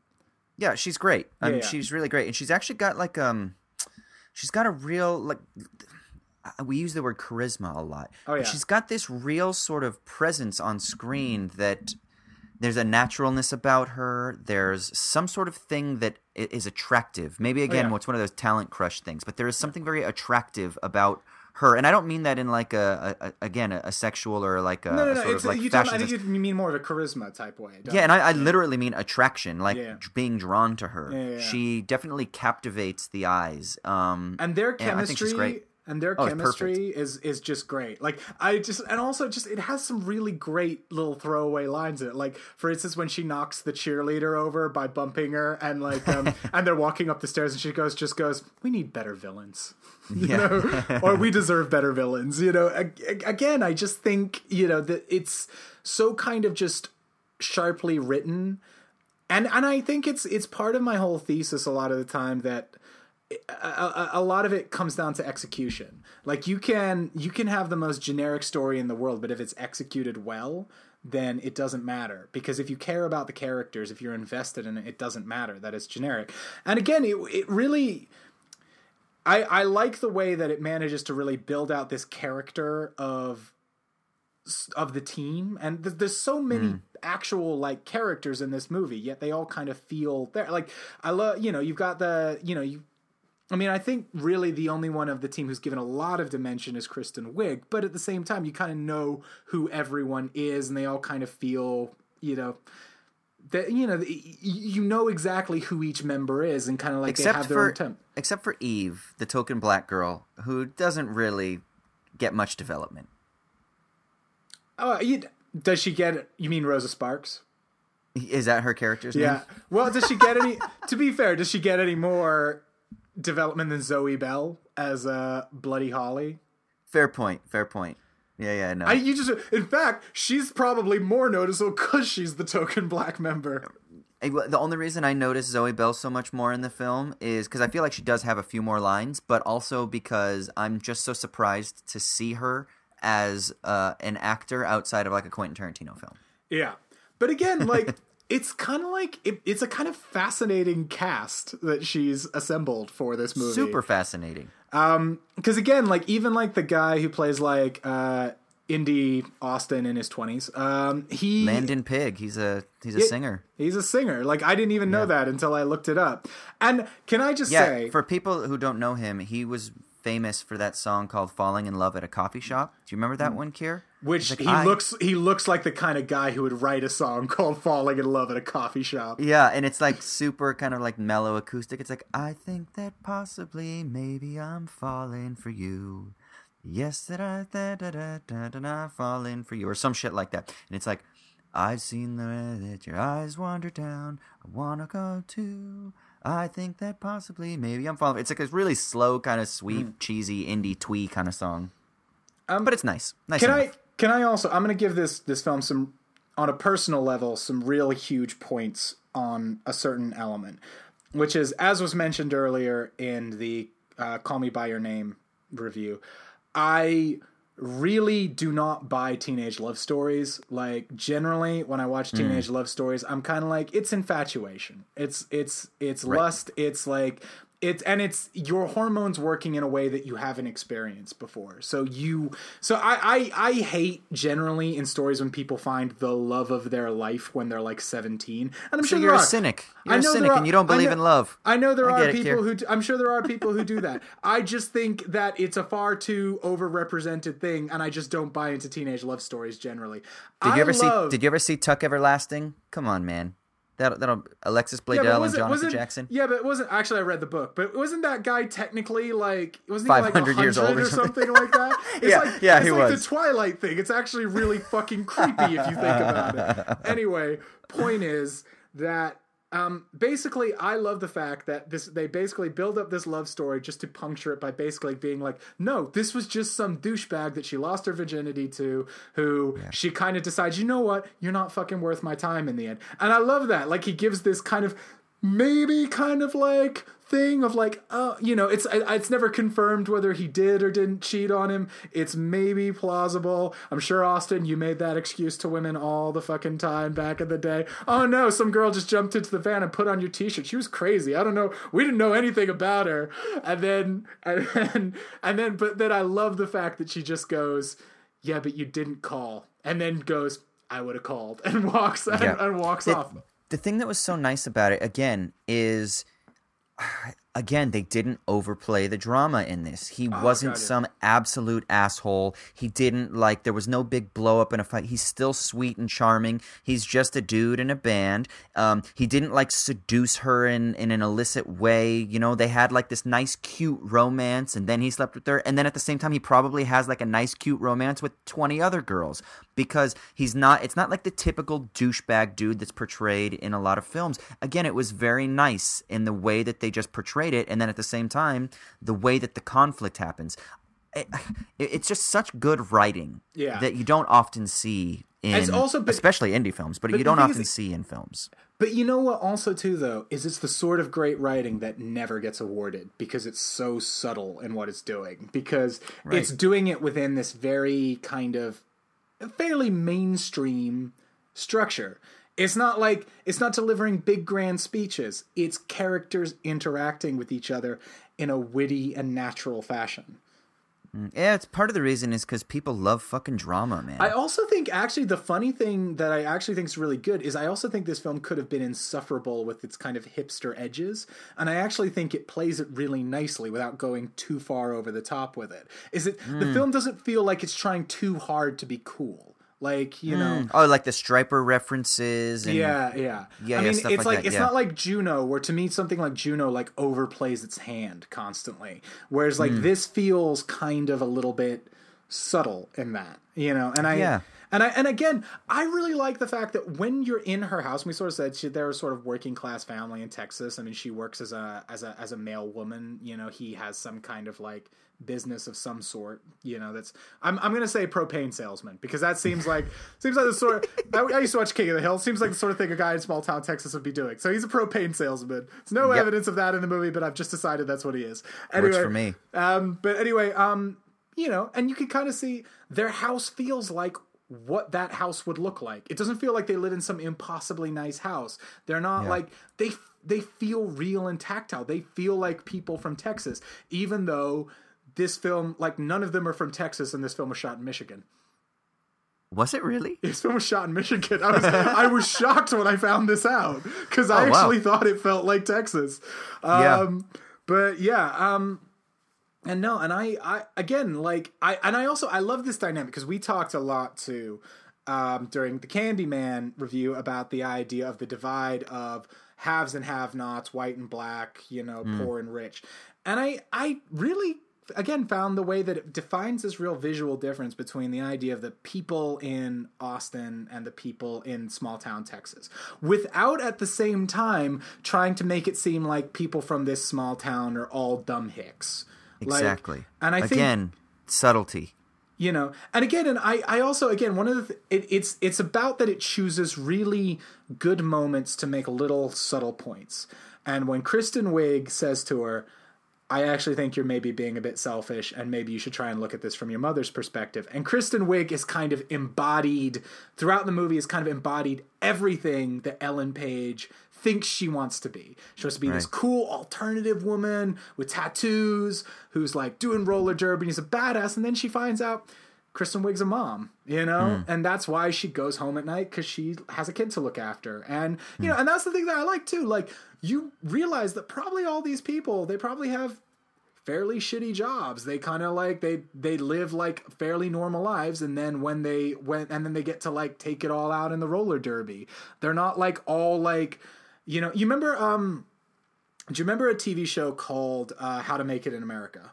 I, I see. I used to love that movie. See, Or see, I love that show, I mean. See, the thing about that show, this, I used to like that show too, but the thing that's insufferable about it is everybody is impossibly hip, and they yeah. you can't imagine what their normal life is like when they're not just going to parties and being cool. And this is not that. You imagine these people are real people, that they have lives outside of the roller derby, and that they probably are like waitresses, or they work in a hospital or something like that, you know? Yeah. It's not like trying to suggest that these people are like making bank off of roller derby and sort of, you know, living these impossibly insane lives.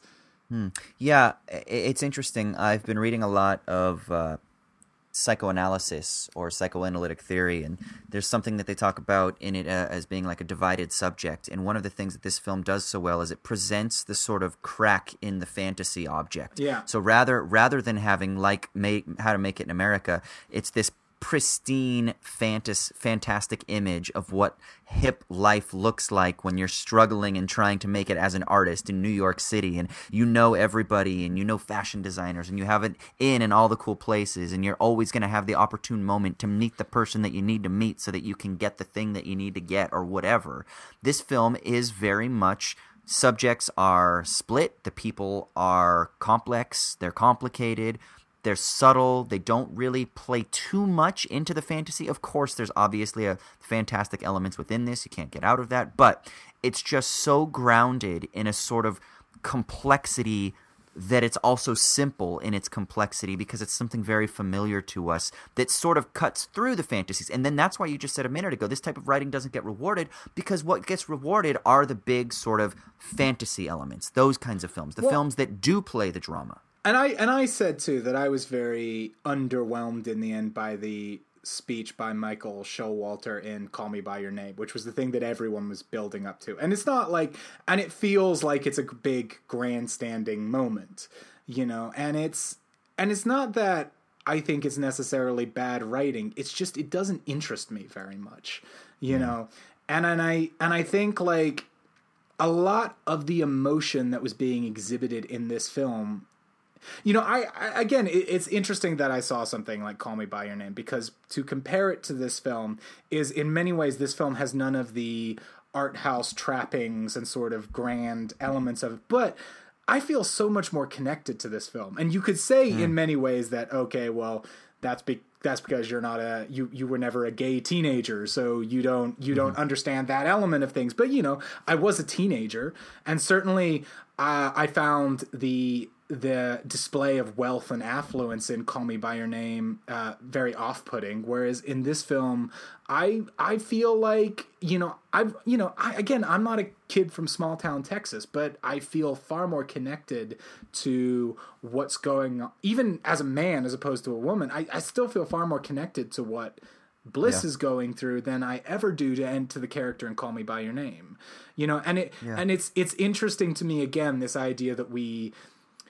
We uh, reward films with very lofty facades, but completely ignore films that have a more mainstream edge to them a lot of times. Mm. And I, and again, I th- I actually think the real shame about this is that I actually think that this is a very confident film for a first-time director.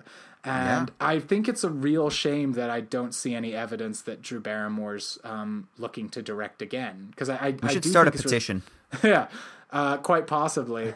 I mean, it's it's interesting because, you know, I mean, Drew Barrymore has been someone who's had some weight in trying to get things made in the industry. I mean, she, you know, she, she was the producer on Donnie Darko. Like, she's, mm. you know, she's um, she's had her own production company, and she's been interested in making things for a while. And, and you know, the thing is, she doesn't actually, um, she doesn't really, if you look at her filmography, she doesn't actually act that much anymore.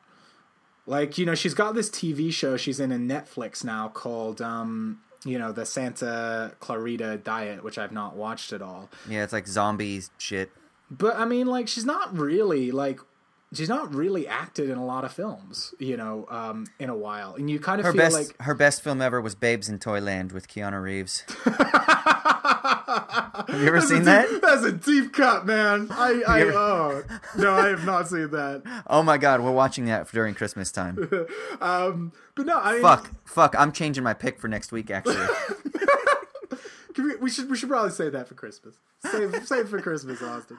Okay. Uh, we will do a Christmas special after all. Um, okay. But um, yeah, and you know, I I'm a big fan of Never Been Kissed. I love The Wedding Singer. Um, you know, I like Fifty First Dates. Like I. have always liked Drew Barrymore as a screen presence. But in a weird way, I've always kind of felt Drew Barrymore that she's almost like someone, because she's part of an auspicious acting family, she's someone who acting was kind of in her blood.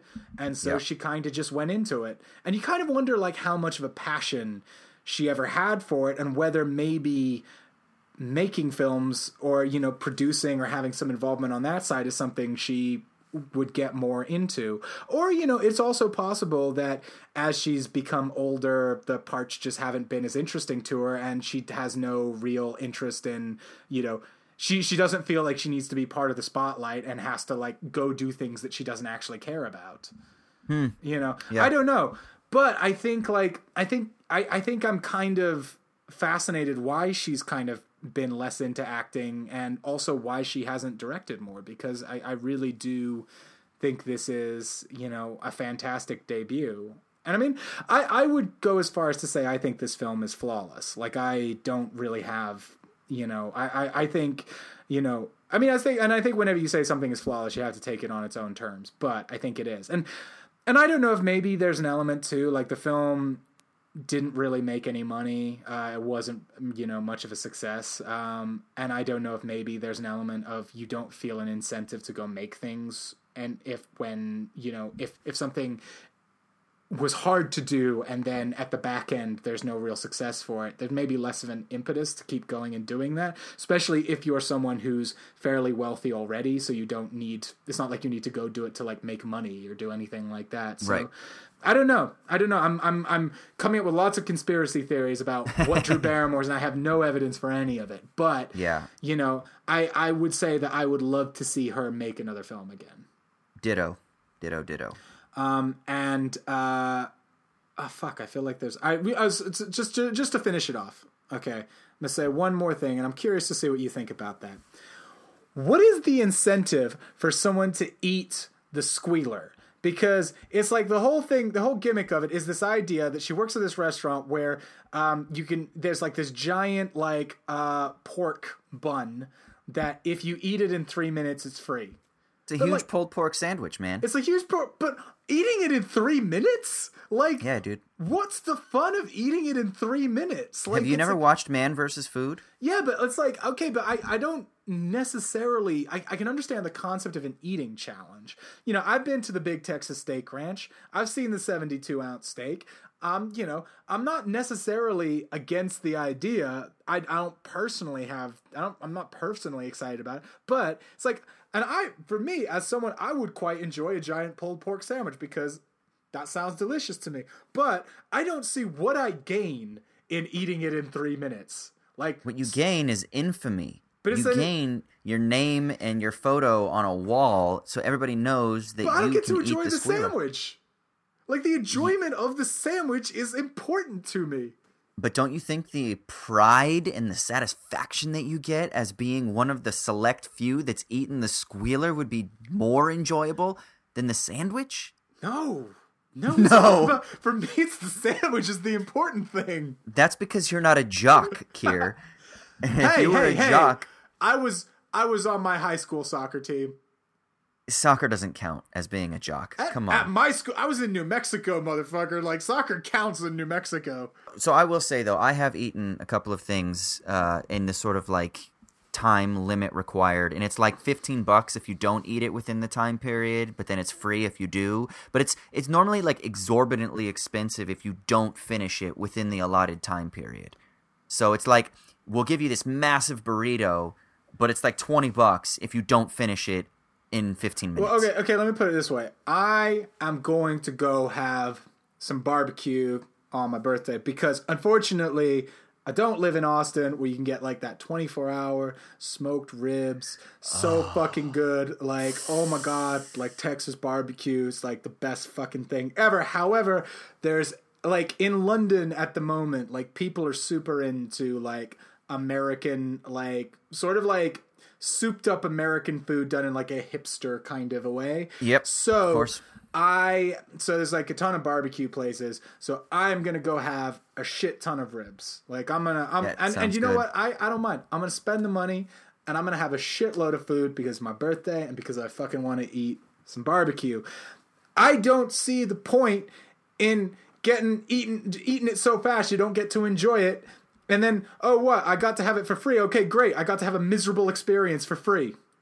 And then you get a shirt and you get your picture on the wall forever, Kier, until the next fad comes and that shop gets torn down and they put up a new for the rest put up of a time, new restaurant. The nuclear yeah, for the rest of time happens and that the wall restaurant is stands. Still there. Like like you know, it's like you know how like we we we, we come across uh, buildings of the um uh yeah of, of the Roman Empire. You know, thousands yeah. of years from now they'll come across the big Texas Steak Ranch and they'll see all the photos on the wall of the people who could they would be these were the grand champions of their time. Bro, what if we made a short film and that was the sort of conceit of the short film, and they think that those people were like the gods of that time period because they could eat the squealer.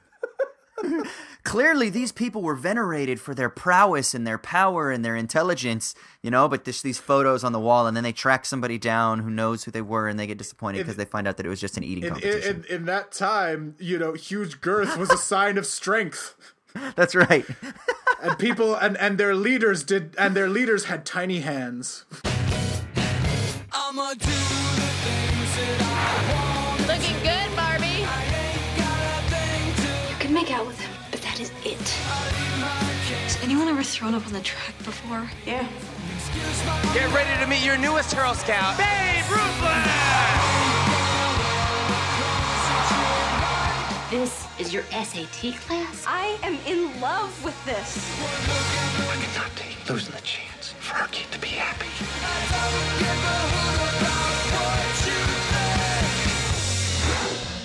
We're number two. We're number two. She came in second out of two teams. That's right. Celebrate mediocrity. That's fantastic.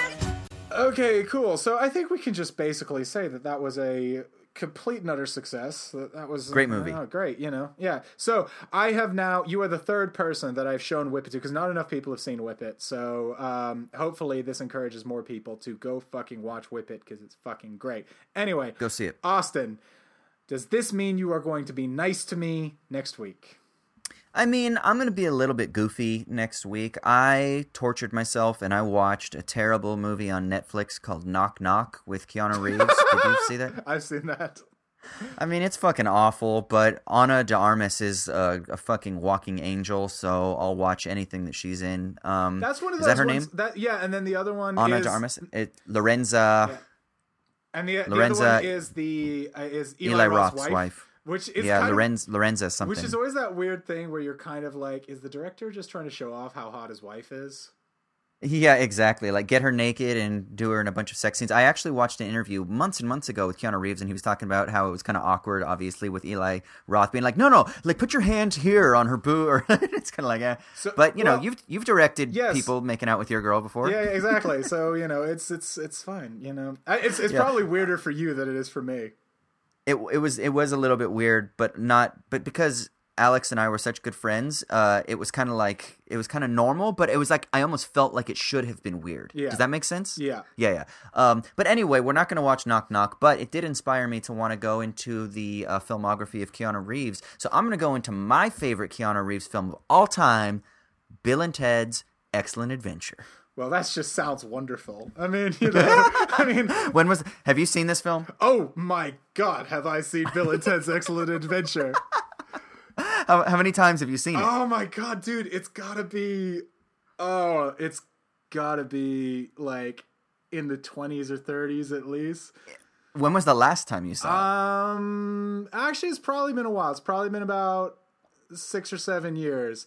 You know, yeah, same like, here. But, you know, it was like one of those movies that I definitely like quoted a lot, you know, um, strange things are afoot at the Circle K. yeah, it's... yeah, man. I mean, I, I haven't seen this movie in years. One of my favorites growing up. Did you watch Bill and Ted's Bogus Journey? I did. In fact, I owned both on um, I owned both on um, on D V D. It's I owned both on V H S. Three years ago. Uh, Alex has just come through to inform me that I actually watched Bill and Ted's Excellent Adventure about three years ago with her. So it's um, amazing. Oh. So yeah, awesome. So yep. So that's what that's what we'll be watching next week. And um, of course, you know, we're going to delve into the historical accuracy of uh, its various portrayals. And uh... no, not at all. Are you saying that this is not an accurate You're... representation of Socrates? Socrates, I love it. Uh, no, this is just going to be pure, superficial, fun uh, enjoyment. That's it. Oh my god, I'm actually I'm super excited for this now. I'm like I'm so down for Bill and Ted's Excellent Adventure. Okay, so in the meantime, if you haven't, please subscribe to us on iTunes. Uh, write us a review; be useful. Um, and uh, check out you can if you're interested in seeing more of my work, you can come check out my work at kier siewit dot com. Uh, Austin, uh, you can hit me up on Twitter, Austin underscore Hayden. Uh, that's it. That's it. Uh, come back next week because we're going to watch Bill and Ted's Excellent Adventure.